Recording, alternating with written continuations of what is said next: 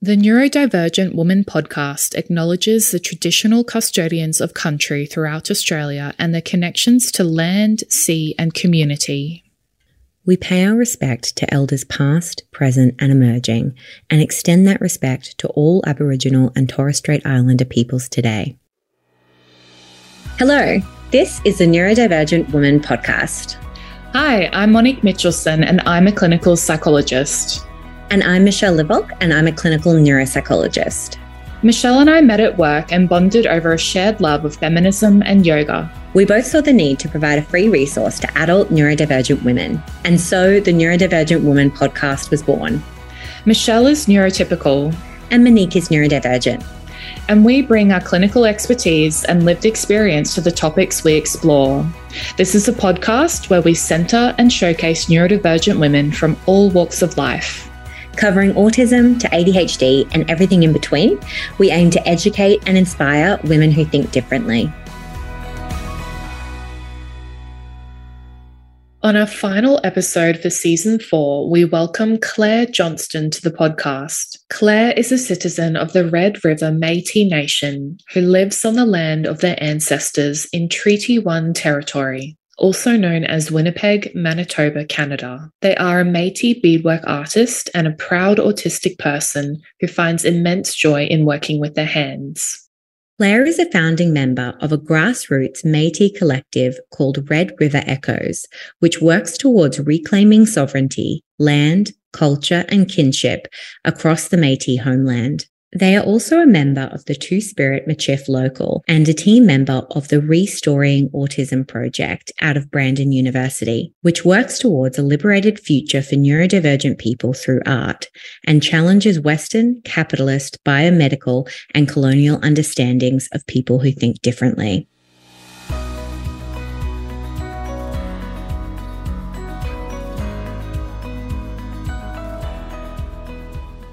So we're really excited to have Claire on with us today. So Claire, we always ask, what does neurodivergence mean to you?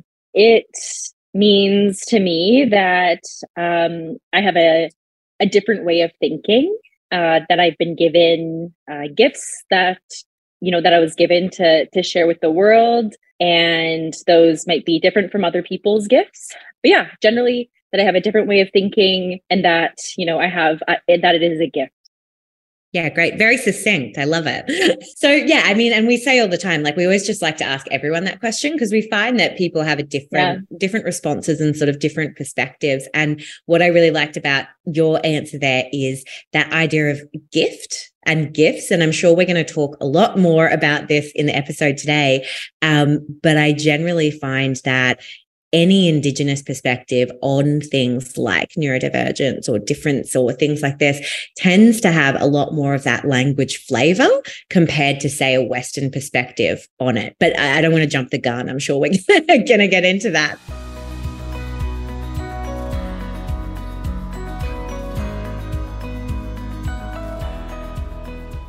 What has the impact of colonization been on the understanding of neurodivergence in your community? And how has this affected neurodivergent people in your community? Yeah, super, super huge, huge question.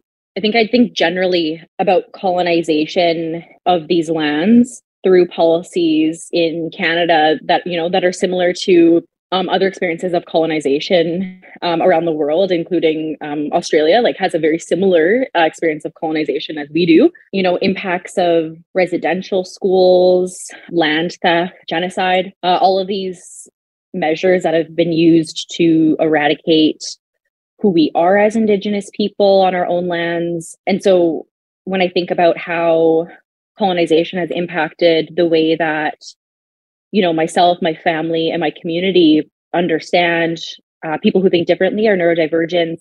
It's not different from any other teachings or ways of being that we've had that have been disrupted.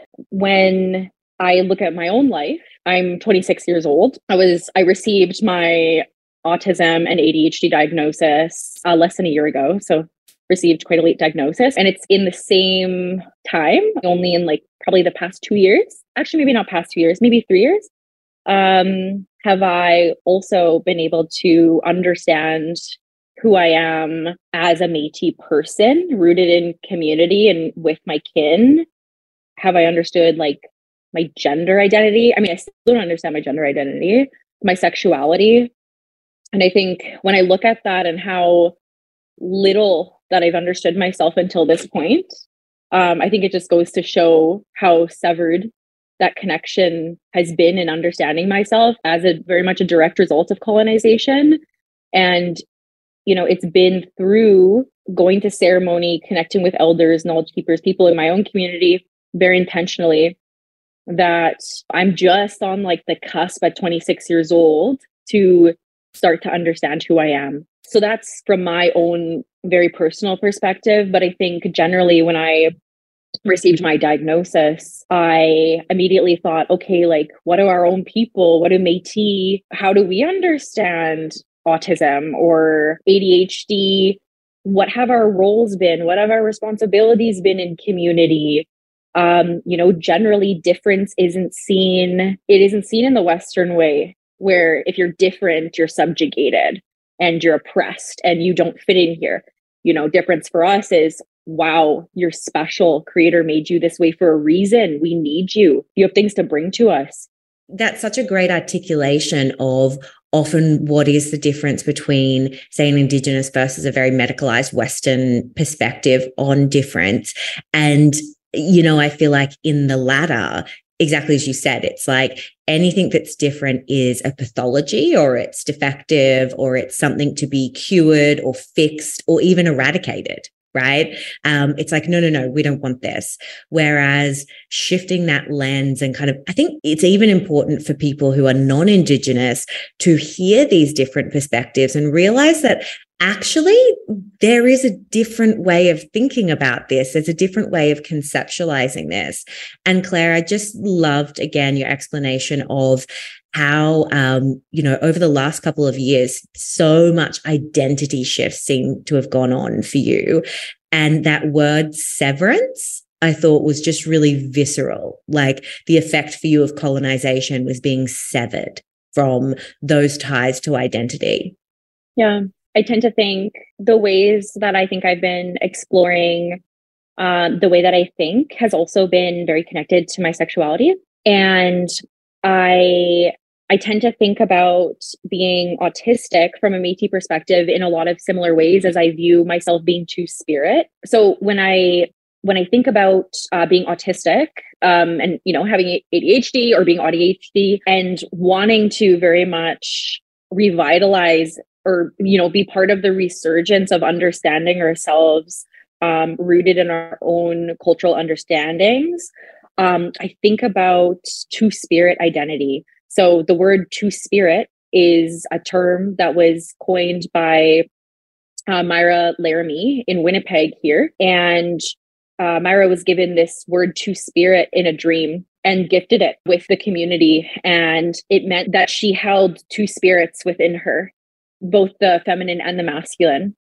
And again, result of colonization, anyone who didn't fit into um, you know, gender binaries or having different sexualities for indigenous people that often just meant death, you know, in residential school or in society in general. So Myra was given this word two spirit, and now the word two spirit is used by Indigenous people globally to uh, describe ourselves as having very specific roles, very specific spiritual roles um, and and responsibilities as well. And I've received the teaching that two spirit people are have like a very close and special connection to creator. And there's very specific knowledge that two spirit people hold that's meant to be shared. And so it's important that from a young age, people are connected in ceremony. They're taught who they are, they're acknowledged for who they are. And so there's been this massive resurgence and people claiming their two spirit identity here in Turtle Island, but globally. And when I think about neurodivergence and being Metis, I think about also being two spirit in the same way. There's really specific gifts I have because of the way that I think. And so I view that as a gift you know, I've held so much shame about the ways that I think and the ways that I behave. And so the more I speak with old people, the more I, you know, go to ceremony and I hear teachings, I'm like, oh, that sounds like, you know, these things that I've been taught to be super shameful about and be quiet about are actually supposed to be like there. They're supposed to exist. They're supposed to be acknowledged. It's supposed to be nurtured. I'm supposed to understand that these things about myself so that I can I can contribute it to society. Yeah, so I just wanted to mention, you know, the path of me understanding maybe my spirituality, my sexuality and my neurology like is so so interconnected yeah, you, you put it so well, Claire. The interconnected parts of all your different identities. These things aren't siloed aspects of us, right?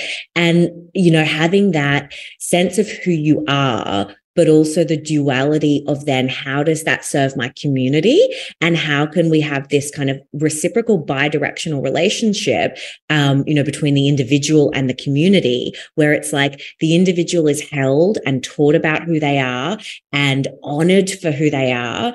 Their gifts are identified and nurtured. And then it's about okay great. Now i can use these gifts and use these abilities to give back to that community. Yeah I, I think it's really important important to, well, I think it's important in general that Indigenous knowledge is respected as legitimate knowledge. You know, we've been here since before time. Uh, is what um, elders, you know, will say to me. We've been here since before time, and when you've been here since before time, you probably know things. So, yeah, I really am hearing too that having that context, having that connection to your own community and the knowledge that's passed down generationally in your community and your culture, that would be so important for identity formation. And I can see, you know, with that being severed, how much more difficult it would be to connect um, with those various identities. And in particular, something I've noticed with autistic people is a lot of us have the need to know the why, and we need to know all of the context, all of the information to then form you know, a sense of self and a sense of identity. So I could imagine that it would be difficult if you were neurodivergent and autistic and you had that cultural context and all of that rich information be severed and not be there to guide you. I kind of joke, I, will joke, I'll joke sometimes, um, you know, that uh, I take an ADHD medication, uh, Vyvanse, love it, life changing. I have energy, wonderful. Um, but I joke like, well, I don't joke. My dad, he lives in the bush. He he he's lived there for seven years. He has no running water. He logs all of his own firewood. Bush guy. Anyway, I look at my dad. He lives alone in the bush, and I like to think, you know, I think I probably wouldn't need ADHD medication if I was like in the bush hunting. I was picking berries I was doing my bead work, doing quill work. I was in my element and I was on my traditional lands doing the things that I was like born to do. Anyway, I'd be thriving.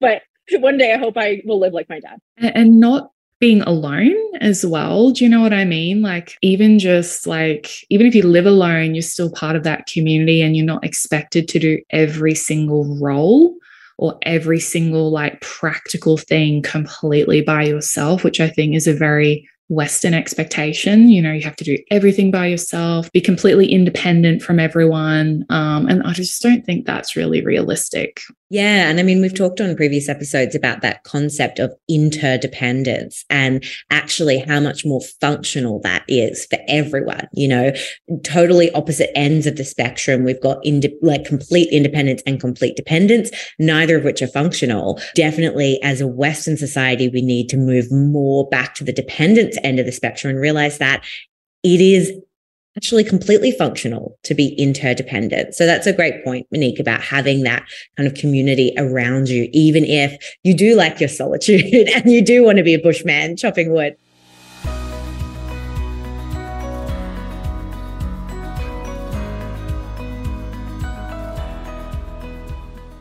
So, Claire, we've talked a bit about the effect of colonization um, on, you know, traditional Indigenous understanding of neurodivergence and identity and all the factors that go into that. I'm wondering for you, what would decolonization of neurodivergence look like?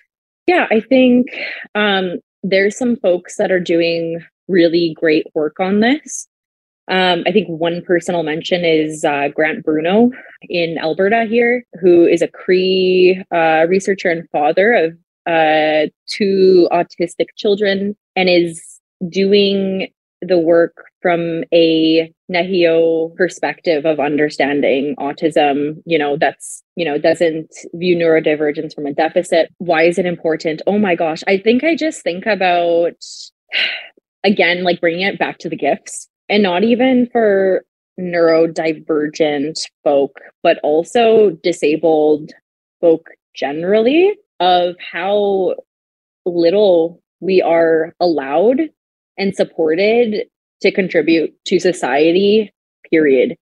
The loss, you know, knowledge and beauty that hasn't come into this world because of, you know, really horrible, violent systems is like very, very sad. It's very sad. I even think about my own family and due to things like classism, ableism, racism, I've had incredibly gifted, intelligent, generous, beautiful ancestors and made amazing contributions. Uh, you know, I'm not saying they didn't, but, you know, I just look at if we would be supported in the ways that we are meant to to bring what we have to this world like wow. So when i think about decolonizing understandings of neurodivergence and the importance of that it's like the untapped potential and not in like a capitalist way whatsoever.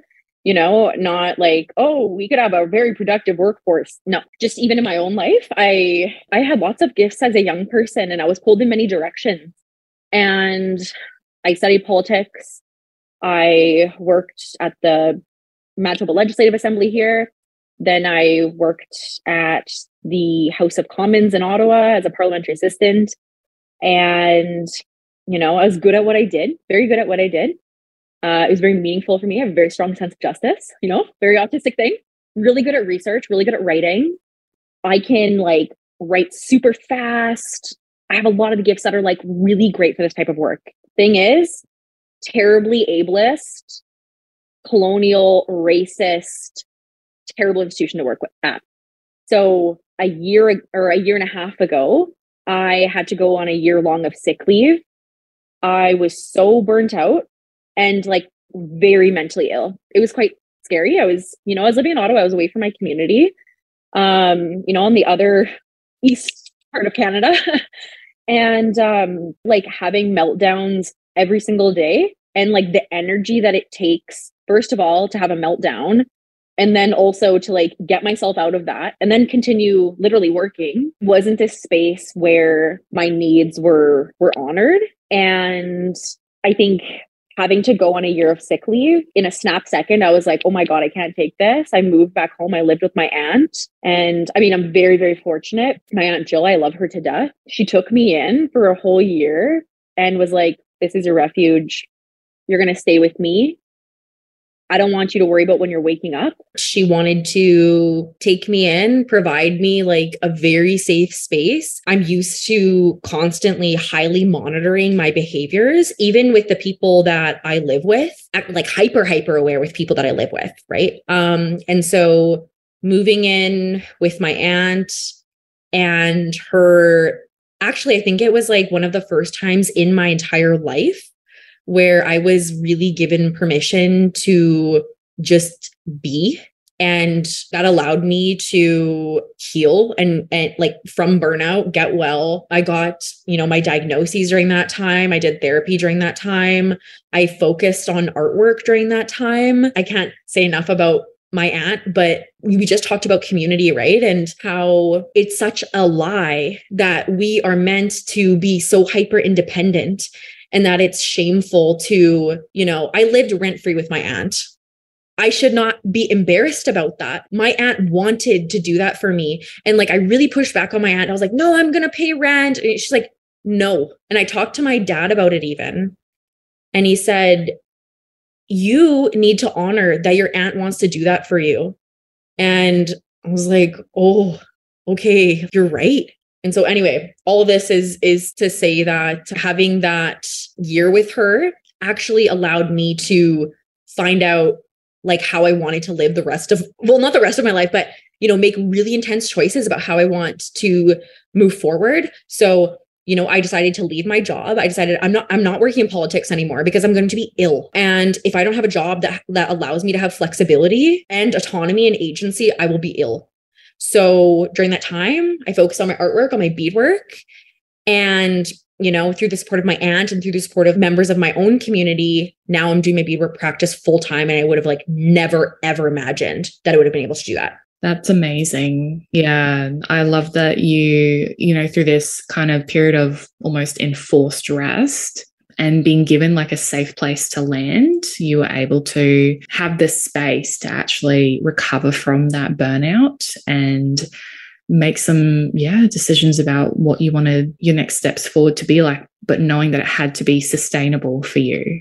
um, and not doing things the way that everyone else is doing them i guess. And i just love the idea as well of your aunt giving you that safe space. And it sounds like it was with no demands like no demands on when to get up or expectations on you to perform in a certain way. Being able to rest without those pressures and demands is so rare for people to find but also so important for healing and recovery. I think, you know, something that we hear often you know, from listeners and in our Patreon community, and definitely something I've experienced too, and I feel like Monique, you've probably experienced this as well, is this idea of, you know, to bring it back to identity, this idea in the West of your identity being tied to your productivity or your achievement or what you have to, you know, in inverted commas, show for your existence, essentially. And so, even thinking about being granted that space to heal, like you described, Claire, there can often be a bucking against that, where it's like, no, no, no, no, no, no, no, no, no. I can't possibly do that. And ultimately, that's a friction internally around, well, what does this mean for my identity? Am I just this useless sack of potatoes that, you know, doesn't have a purpose on this earth? And I think as with anything, when we're trying to let go of maybe an unhealthy or unhelpful behavior that we're engaging in, or a mindset or an identity framework, there can't just be a vacuum. You've got to have something to replace it with. And this is where I think uh, Indigenous populations and Indigenous understandings of these things, everything that we've talked about already on the episode, is so important for people to know. And as you said, Claire, to take it seriously and to value it as legitimate held knowledge, because I think that is an amazing identity shift for anyone that it's like, actually, crazy idea. Maybe you are valuable just because you're a human being. Maybe you don't need to be producing constantly. So, yeah, I think that's something for people to think about um, and being getting to a place where you're okay to be held, right? Just held in that soft place.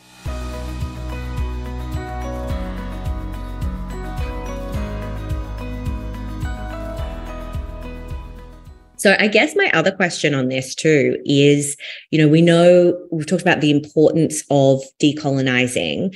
I'm wondering, Claire, what do you feel like the practical steps to that would be? Is it just kind of more education? Is it changing policy around how we educate young kids? What are the functional, practical steps to doing that? Yeah. Oh my gosh. It, it, it is a big question. I think for Indigenous peoples, we live in such a different reality from the rest of the population that those things very first step have to be addressed you know with your very basic human rights being violated you know not having access to clean drinking water um having a pipeline go through your territory and like destroy all the salmon population that you rely on to sustain yourself all of these things are colonization in action still. I believe that systems can't necessarily all be decolonized. Some of these systems are you know people say systems are broken. No some systems are working really really well because they're meant to be violent systems and they're meant to oppress people and so you can't decolonize them. You have to destroy them and you have to create new institutions. And Indigenous people, we have to be supported to revitalize our own governance systems. In Canada, we have the Indian Act. So, First Nations in Canada, we have the three groups of Indigenous peoples First Nations, Metis, and Inuit. First Nations people are still under a system of apartheid uh, in Canada, and it's called the Indian Act. And when South Africa was looking at apartheid, they looked at Canada and they looked at our Indian Act system, which we still have. I mean, my people, the Metis Nation, we're currently negotiating a treaty uh, with Canada. So there's all of these things that are necessary for autistic indigenous people to be supported and be who we are um, and some of those things are very directly related to our human rights. I'll mention the United Nations Declaration on the Rights of Indigenous Peoples. So there was a bill, Bill C 15, that passed last year in the House of Commons and received royal assent. And so, I mean, I don't know how much Canada will hold itself accountable for its own human rights abuses, but I think UNDRIP provides a really good outline for the very minimum requirements of what needs to occur for indigenous people to survive and have our have our rights realized. And you know there are very specific parts of the UN declaration that have to deal with indigenous people with disabilities. And you know our own so my people right? Like our governance systems have really been impacted by colonization. Like our politics and our community are really messy. And so you know, like I don't even have support from my own nation as a disabled person. For me and, and where I'm at, the most like concrete thing that I'm doing in my life is that I'm trying to build a network of autistic indigenous people or indigenous people who identify as thinking differently in my circle. And there's such little visibility and acknowledgement of who we are. And you know, we attract one another. We like spending time with each other. So I've noticed in the past year, like, oh my God, I think like most of my friends are autistic. And I think when we have spaces as autistic people to be in community with one another, that's like so powerful. So, so powerful because we have our own solutions, right?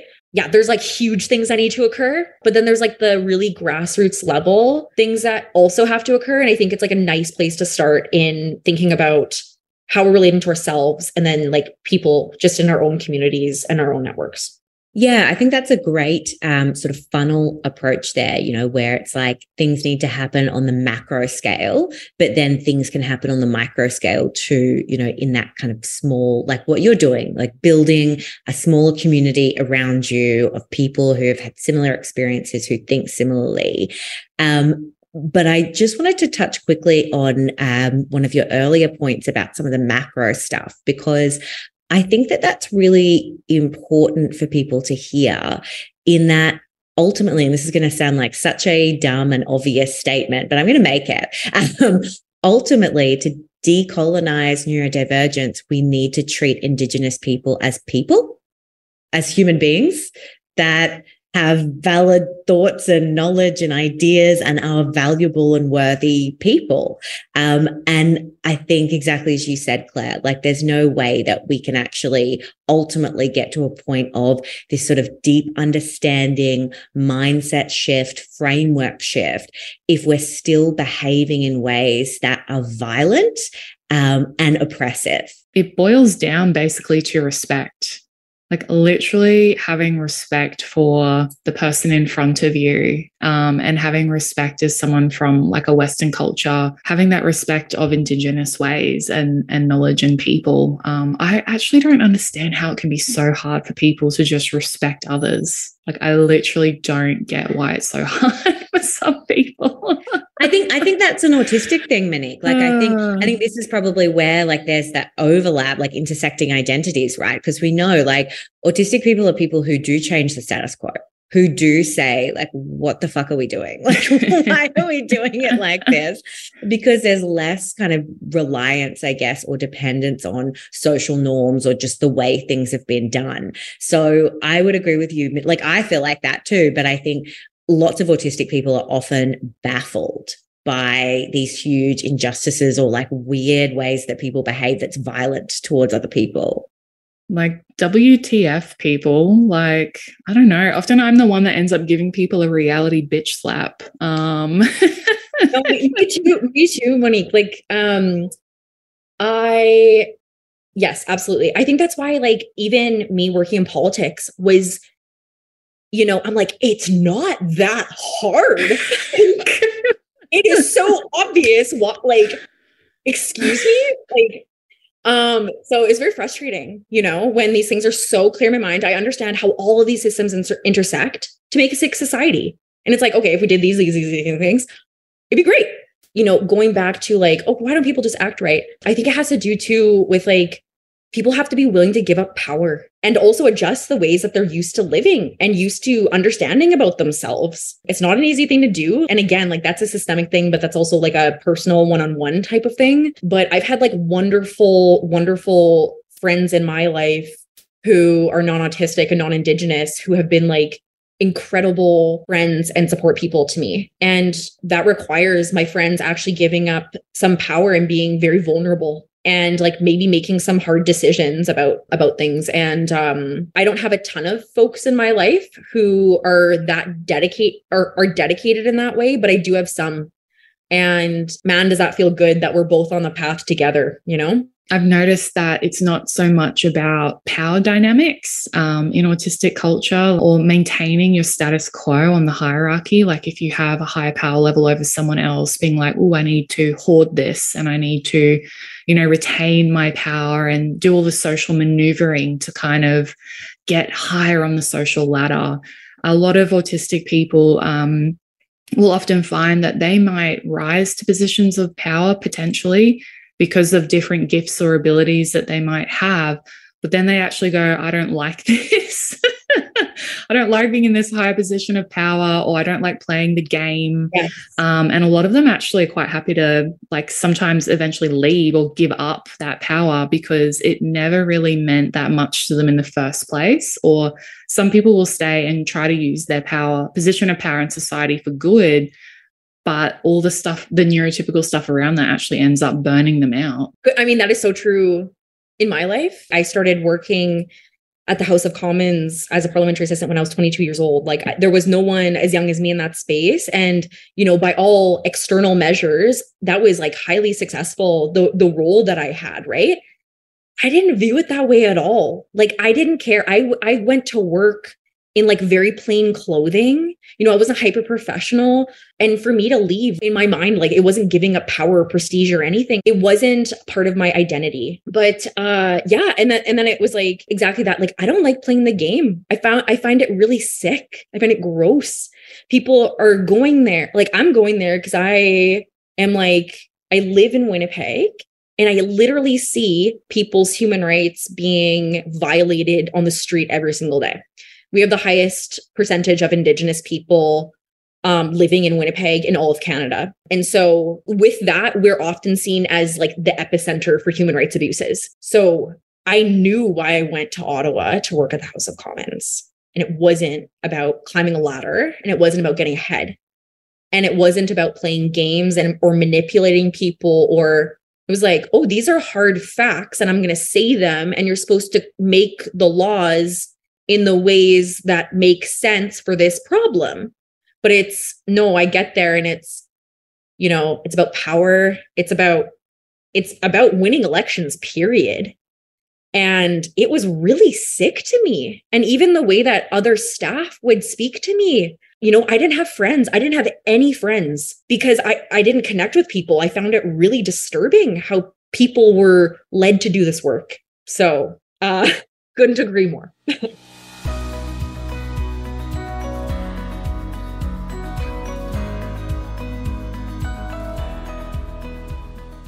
So, Claire, you shared with us that you have this sort of idea of collecting stories from your Métis community uh, on neurodivergence. And you've talked a little bit already today on the episode about cultivating that community around you. Could you just tell us more about that and what that project is? And um, yeah, just kind of flesh that out for us. Yeah. So, I am a team member of a research project. Uh, called Re*Storying Autism in Education out of Brandon University the way I got involved with them is I was actually a research participant. Um, they were doing research on autistic Indigenous people in southern Manitoba. Um, I saw the posting. I think my cousin posted it and I was like, oh, that's me. And that's like really oddly specific. And I was just preparing for my uh, assessment at that point. And so it was a two part research project um, that I'd be participating in. So the first one was an interview, and then the second one was a storytelling workshop. And I would be supported with um, academics uh, to support me in creating the video and to learn the software to create the video, um, and also supported by elders. So I did my interview. It was, I think it was only supposed to be 30 minutes. It was like two hours long. And it was my first time, I think, like having people witness my um, experience for what it is and having like autistic people witness and validate my experiences. It was absolutely radical to me. I left just being like, I don't know, I can't describe it it, it was really incredible. So we did the interview and then I did the storytelling workshop and I I got to create the short film. It was really supposed to be about the research was about, you know, my K to 12 education. I wanted to create a video that was all the positive things I love and not necessarily focused on the bad things about my educational experience.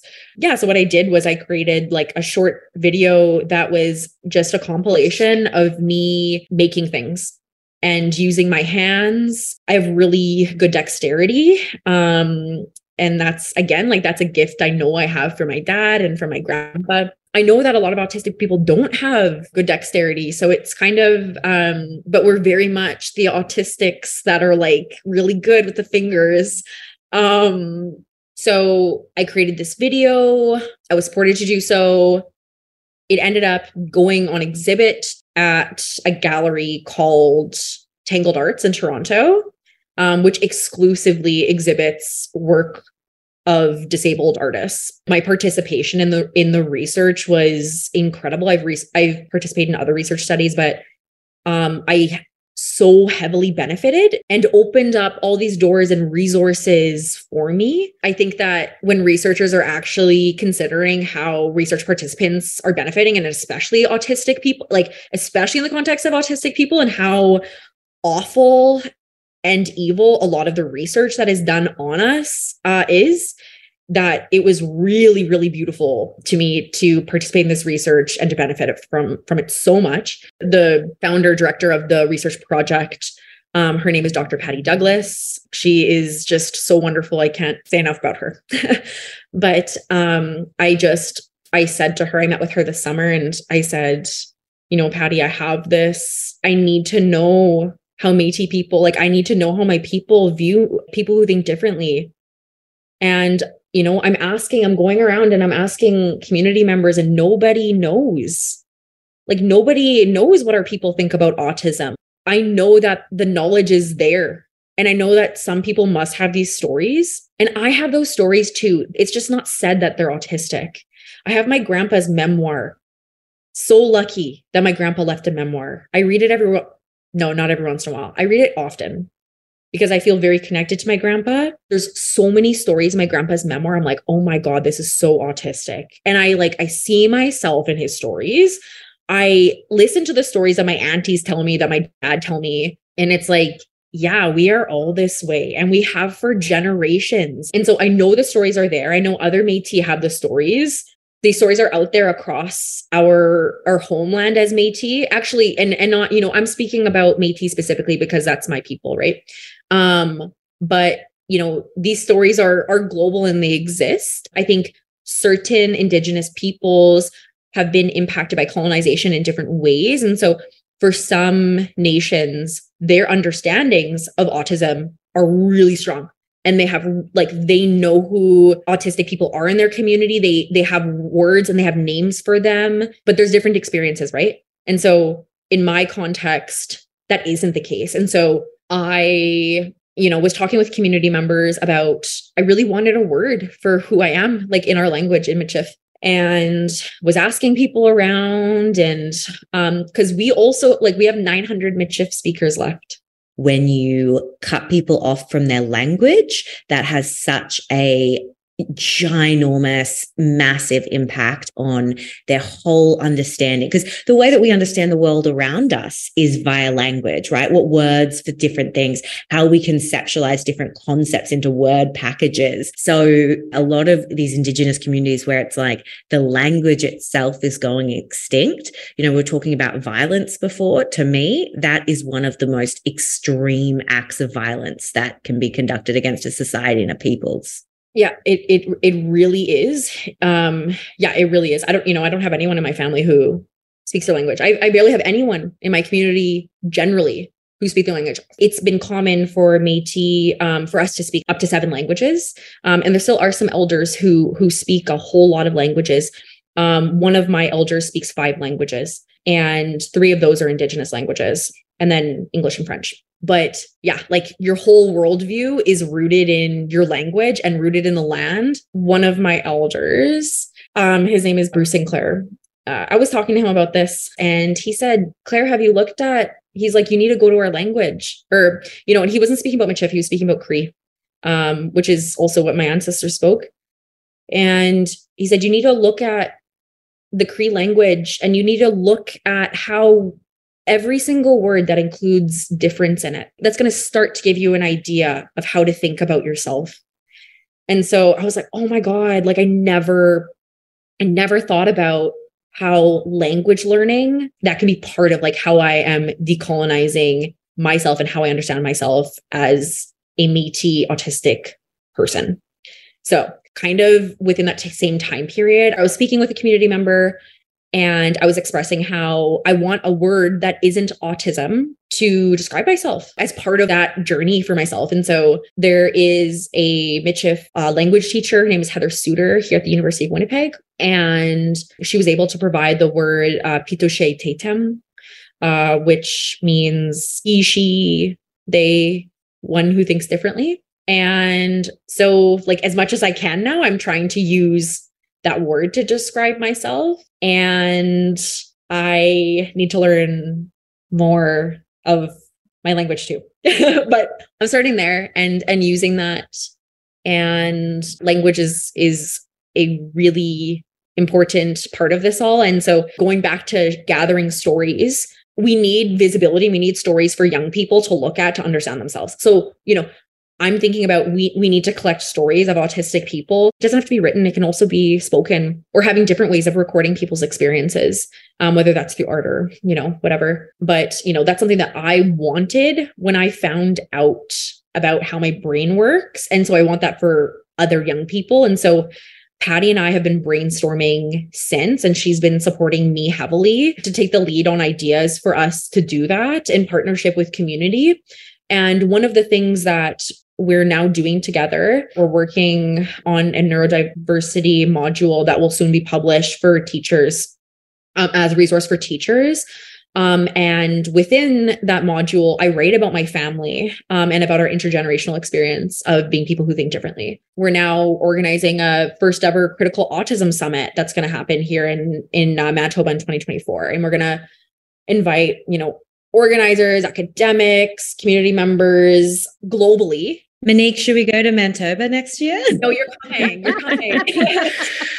it's going to be out on the land too, like at Clear Lake. It's not going to be an urban center. It, you know, it's going to be, yeah, it's going to be super autistic friendly. Indigenous knowledge is going to be at the forefront. Um, and I'm trying to get funds to enable autistic Indigenous people to come in and be able to attend uh, the summit. Because like i said before i think just straight up being able to gather in the same place together is so powerful and needed. So neurodiversity module and the critical autism summit and then one thing I'm very excited about that I'm working on with Patty, or Patty's a, the Re*Storying Autism Project is a collaborator on, is I've applied for an arts grant with my dad. I kind of spoke a, a little bit before about having a very deep connection and working with my hands and doing that with my family members too. Since I was young, I always worked with my hands, and my dad supported me to. My dad and I have like very, very similar neurotype he is the person him and my aunt are the two people in the world who see me. Like they really see me. And they don't question me. Like they know my intent. They know me. So i'm also very connected to my grandpa. You know i spoke about him before. But really i feel this very deep connection between myself my dad and my grandpa and and these three generations. My grandpa ended up being an elevator mechanic with otis elevators. He could wire an elevator like the fastest they ever had. He was a strong union member, won awards. Like he he was just an, he was incredible at what he did. He also was he would build fiddles, he could make his own guns. He my grandpa made anything and everything and he was so generous. He never sold anything. Um it was always to help others. And you know, my dad is the same way. Super generous, really good at fixing building. My dad was also um worked for Otis Elevators and just very gifted in in making and engineering and both of them didn't have a high school education didn't graduate. Um and so incredibly intelligent but have been told like you're stupid you're like all of these things. And i know you know i'm doing my artwork full time off of my artwork and i think about my dad and i think about my grandpa and it's like oh my god they're a way better artist than me? And i carry that with me knowing that they didn't have those same opportunities but they're with me and it's important for me to follow this path and really honor like these gifts that they've given me. So in collaboration with the Re*Storying autism project we've applied to a grant me and my dad to do this collaborative project together where i bead a really big metis style we do flower we mostly do flower beadwork and so i want to create this uh, wall pocket. So, like a wall pocket is sort of um, like there's European wall pockets as well, but um, this is like a this will be a Métis style wall pocket. It was pretty common for us as Métis to have wall pockets in our homes because, um, kind of different from um, other Indigenous people, uh, we were often literate. Um, so we would often write letters, and so wall pockets were places where we would keep documents and that sort of thing. Um, so they had really a practical use, but um, and us as a people, we were also the uh, Dakota would call us the flower beadwork people because we were just like obsessed with flower beadwork. We put it on our dogs, on our horses, like in our homes. So the idea is I create this huge, beautiful wall pocket. It has three pockets, one to represent my my grandpa, one for my dad, and one for myself. And the flower beadwork will tell the story of us being people who think differently but are connected intergenerationally to one another. And then the the pocket itself will hold items and letters, but are important to the three of us. Um, and then so that's my role in the project. And then my dad, incredible woodworker, he will be creating a frame, a wooden frame, like a really beautifully carved wooden frame for the wall pocket to sit in.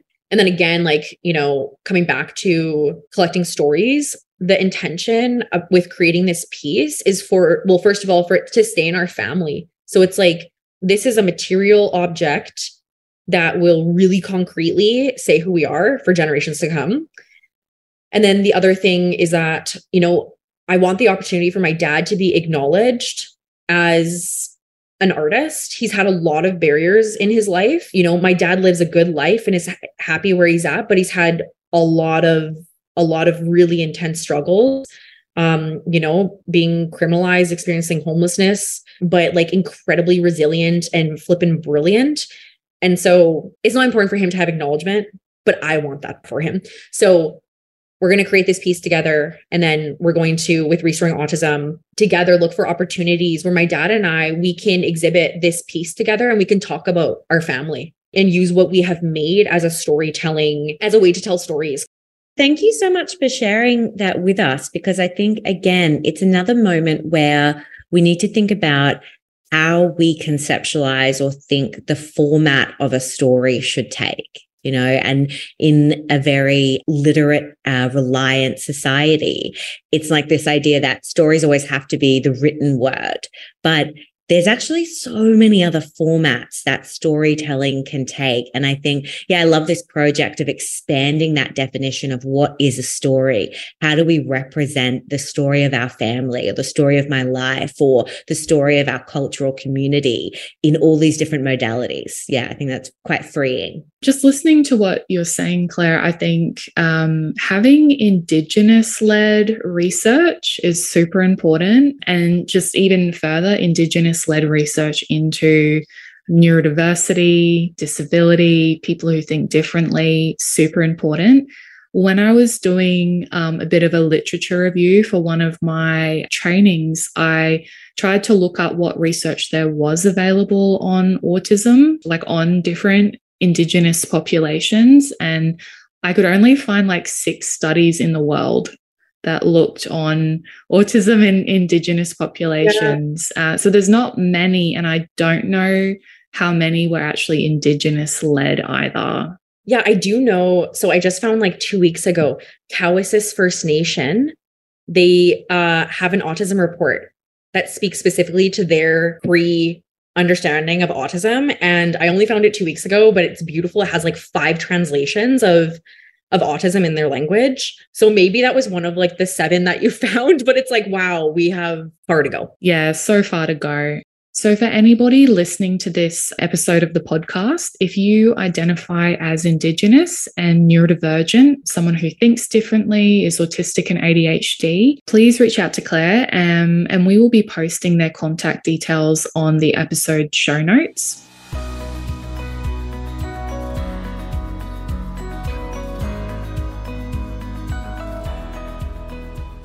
So, Claire, we've talked already a little bit about your work as a bead worker. I'd love to hear more, though, about how that kind of interacts with your neurodivergence and what role, I guess, you think um, your neurodivergence plays in that. Yes. So, for me, everything about beadwork to me is who I am as an autistic person, like everything when I first was taught how to bead, I've had a lot of special interests, but that like I tried this and I knew I was like, I'm doing this for the rest of my life. It felt so good in my hands and i i just couldn't stop dreaming. Like i was oh my god i want to make this and i want to make that. It's just like it's it has absolutely been the largest most important special interest in my life. And it's really beautiful because it intersects with so many parts of me that are important. And then you know now i'm doing my beadwork as my job which is insane and so I just get to do my special interest all the time. And I've chosen and found ways to have no really intense demands on myself with that. Because um the thing with beadwork is it is slow. It is so, so slow. And so for me, like it's just it's beautiful how it feels in my hands. Um, I get to manipulate the thread. I get to feel the beads. I have like tension on the thread. The sensory aspect. I work with smoked moose hide.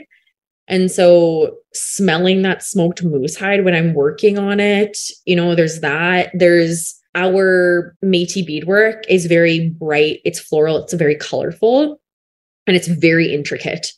And so the colors of our beadwork, my brain just loves it. I'll sit in bed, maybe instead of watching Netflix sometimes, I'll just stare at an old piece of Métis beadwork and I can look at that and study it and enjoy it for like 30 minutes, just one image there. The tactileness of it, the repetition, right? I'm, it's stitch by stitch by stitch over and over again. And I can sit there. And before I was medicated, probably one of the most difficult things for me was like really intense rumination. And when I found beadwork, it was like something that I was focused on that like forcibly made my mind quiet. And that was incorporating my body and my mind with something, I have to be so hyper focused. I'm working with like, you know, a quarter of a millimeter. That's what I'm looking at, right? So it's so fully involved that like my mind only, you know, it has to be focused on that one thing. I found out that other beadworkers don't can't bead for like the same duration that I do. Like I can almost go forever beading. I don't get bored of it. It is sometimes I'm like, I wish I didn't have to eat or go to the bathroom. I just want to bead and not have to do these other silly things. The really wonderful thing that beadwork has brought me to is community. Going to a beading circle and getting together with friends and being able to bead is a safe, accessible way for me to socialize. And I think art in general is a really effective way for a lot of autistic people to socialize, you know, just like co making together uh, and not having that pressure to to have to perform to have to engage in like this social game. So in addition to like doing my own beadwork i teach metis beadwork workshops um, in schools and with community organizations. And you know i used to not be i mean I've only had my diagnosis for like less than a year, but I was pretty, I shared that really sparingly at the beginning because, you know, I was like very much figuring things out and like trying to understand who might be safe to share that with, who not, what would the benefits be. And so, you know, I've come to a place now where, you know, I'm teaching workshops and I'm like, oh, I have an opportunity to talk to kids who are neurodivergent and are queer and are indigenous and have never met another person, like another adult who is, and said that they are. And I'm like, oh, I could say, I could say I am.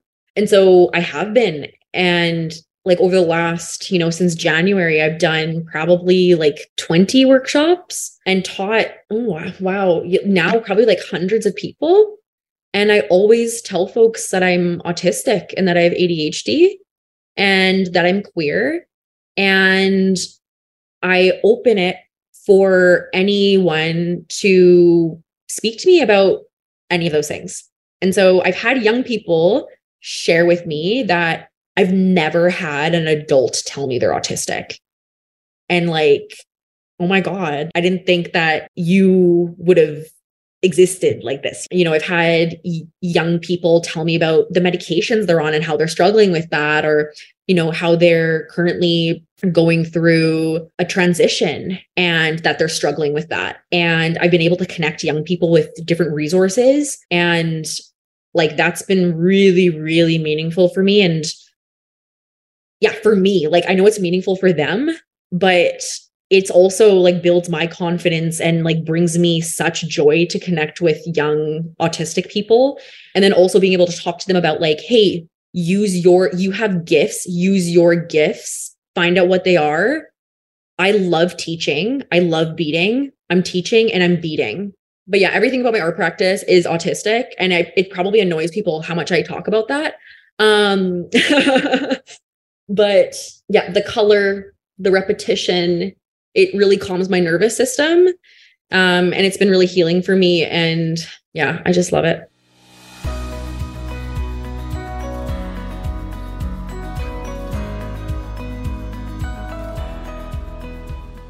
So, tell us a bit about what strengths and challenges has neurodivergence given you, and what are your top tips for other people? A lot of the strengths and challenges are like the same thing.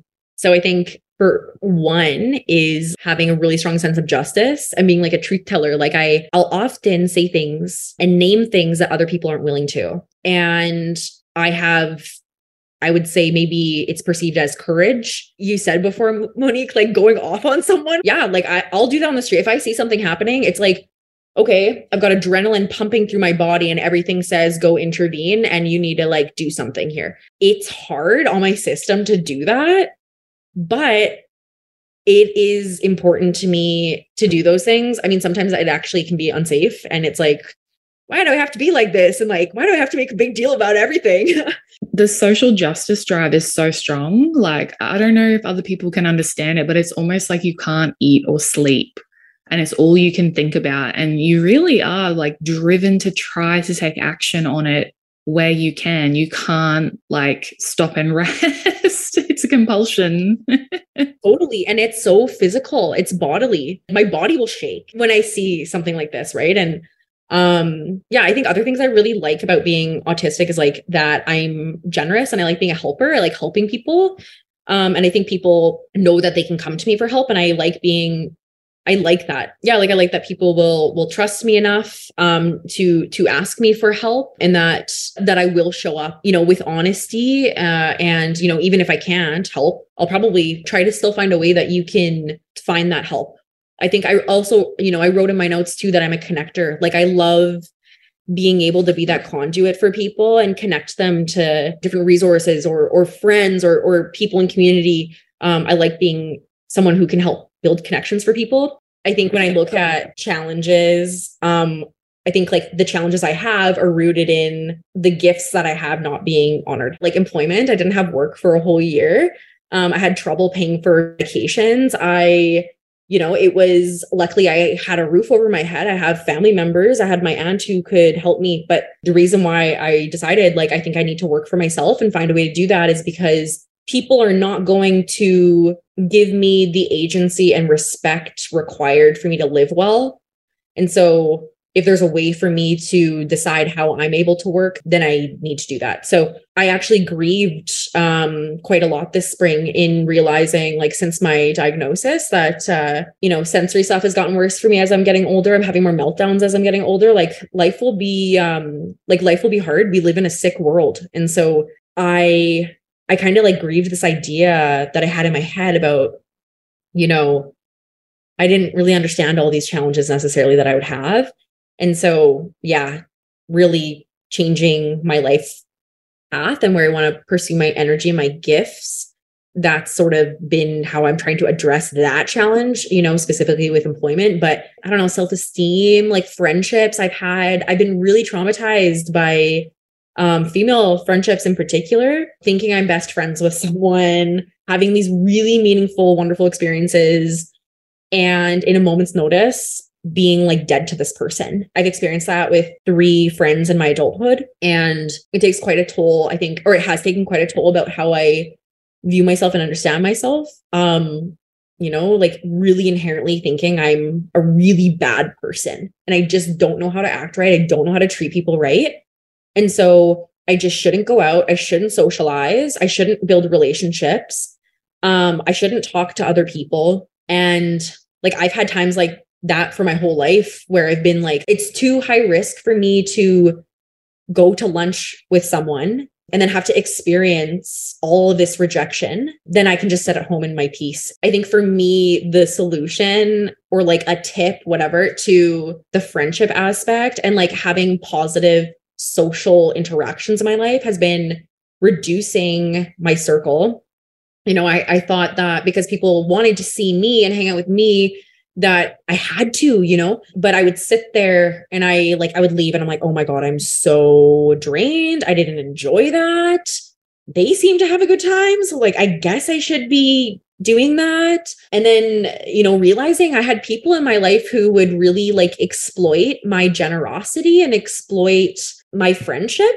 And yeah, so I've just, I've really minimized my circle um, and and really intentionally pursued relationships with other neurodivergent people and other queer people and other indigenous people because it is like i think powerful and life changing to be surrounded by or at least having one person in your life who can understand your experience and can validate your experience. And to like just expressing like anytime alone or you know i i want friends who are okay with me canceling on them if i need to and if you're not okay with that, then that's okay. I don't need to like invest time in, in you because I have to, like, I just have to, right? Those are my challenges, but also like tips for those challenges has been like really investing in those, particularly like those, those neurodivergent friendships.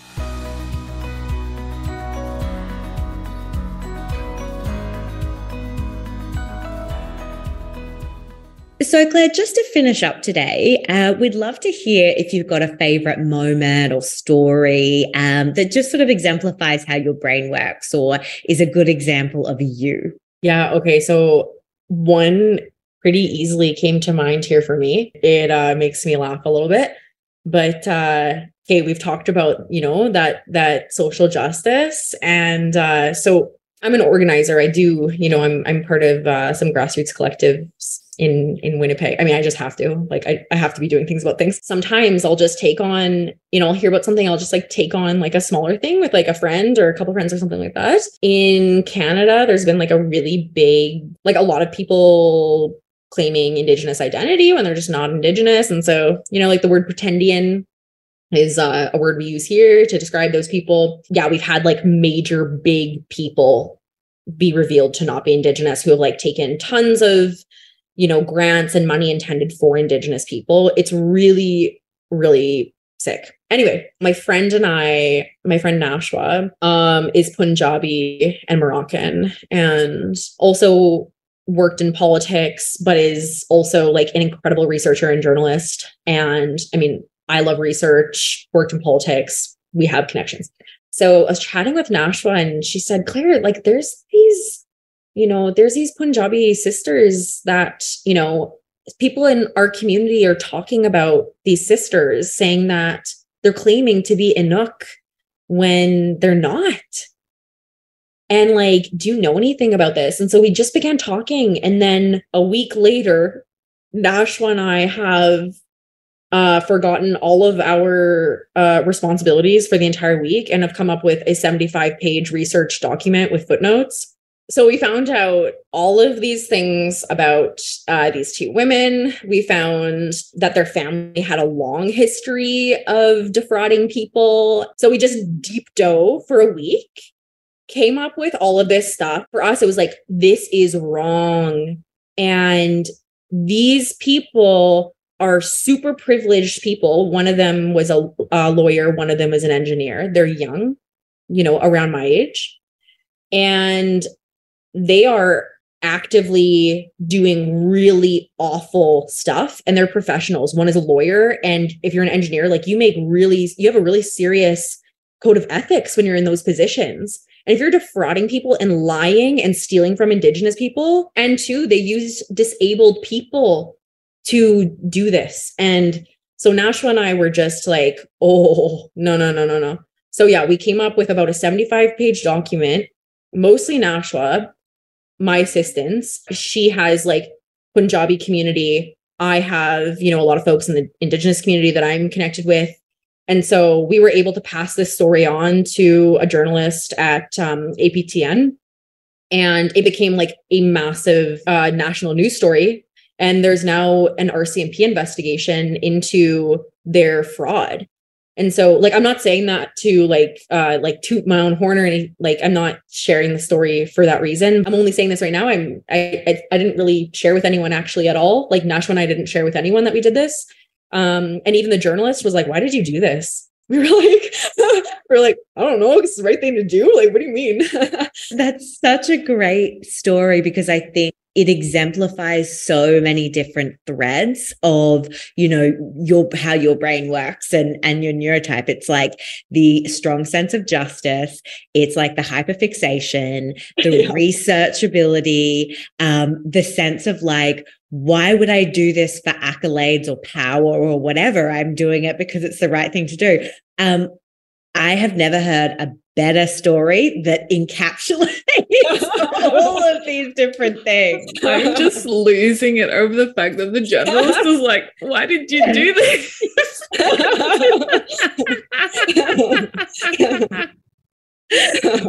like I don't know if a neurotypical person no. would have invested that much into it. I don't no, know. no.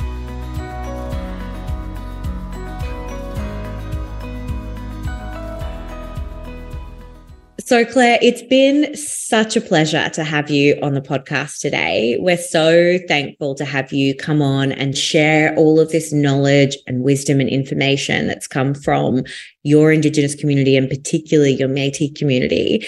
Um, I think the insights that you've shared, as we've said over the episode today, are going to be invaluable, not just for Indigenous folk, but for anyone that's looking to decolonize their thinking as well and their sense of identity and their approach to different things. So yeah, I can't I can't thank you enough for your time today.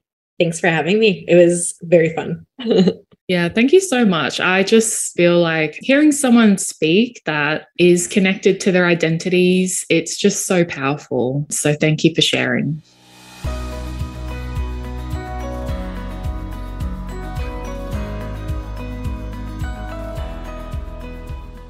If you enjoyed this episode and want to support us further, you can do so by subscribing to our Patreon.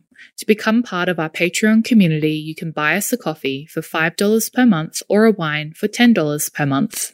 All of our Patreon subscribers receive access to a backlog of exclusive content and to a monthly live Zoom hangout with us and our Patreon community. Our Zoom hangouts are a place to ask questions, chat about your experiences, and connect with other neurodivergent women. From this season onward, all Patreons will also receive basic episode transcripts released each week after our episode airs.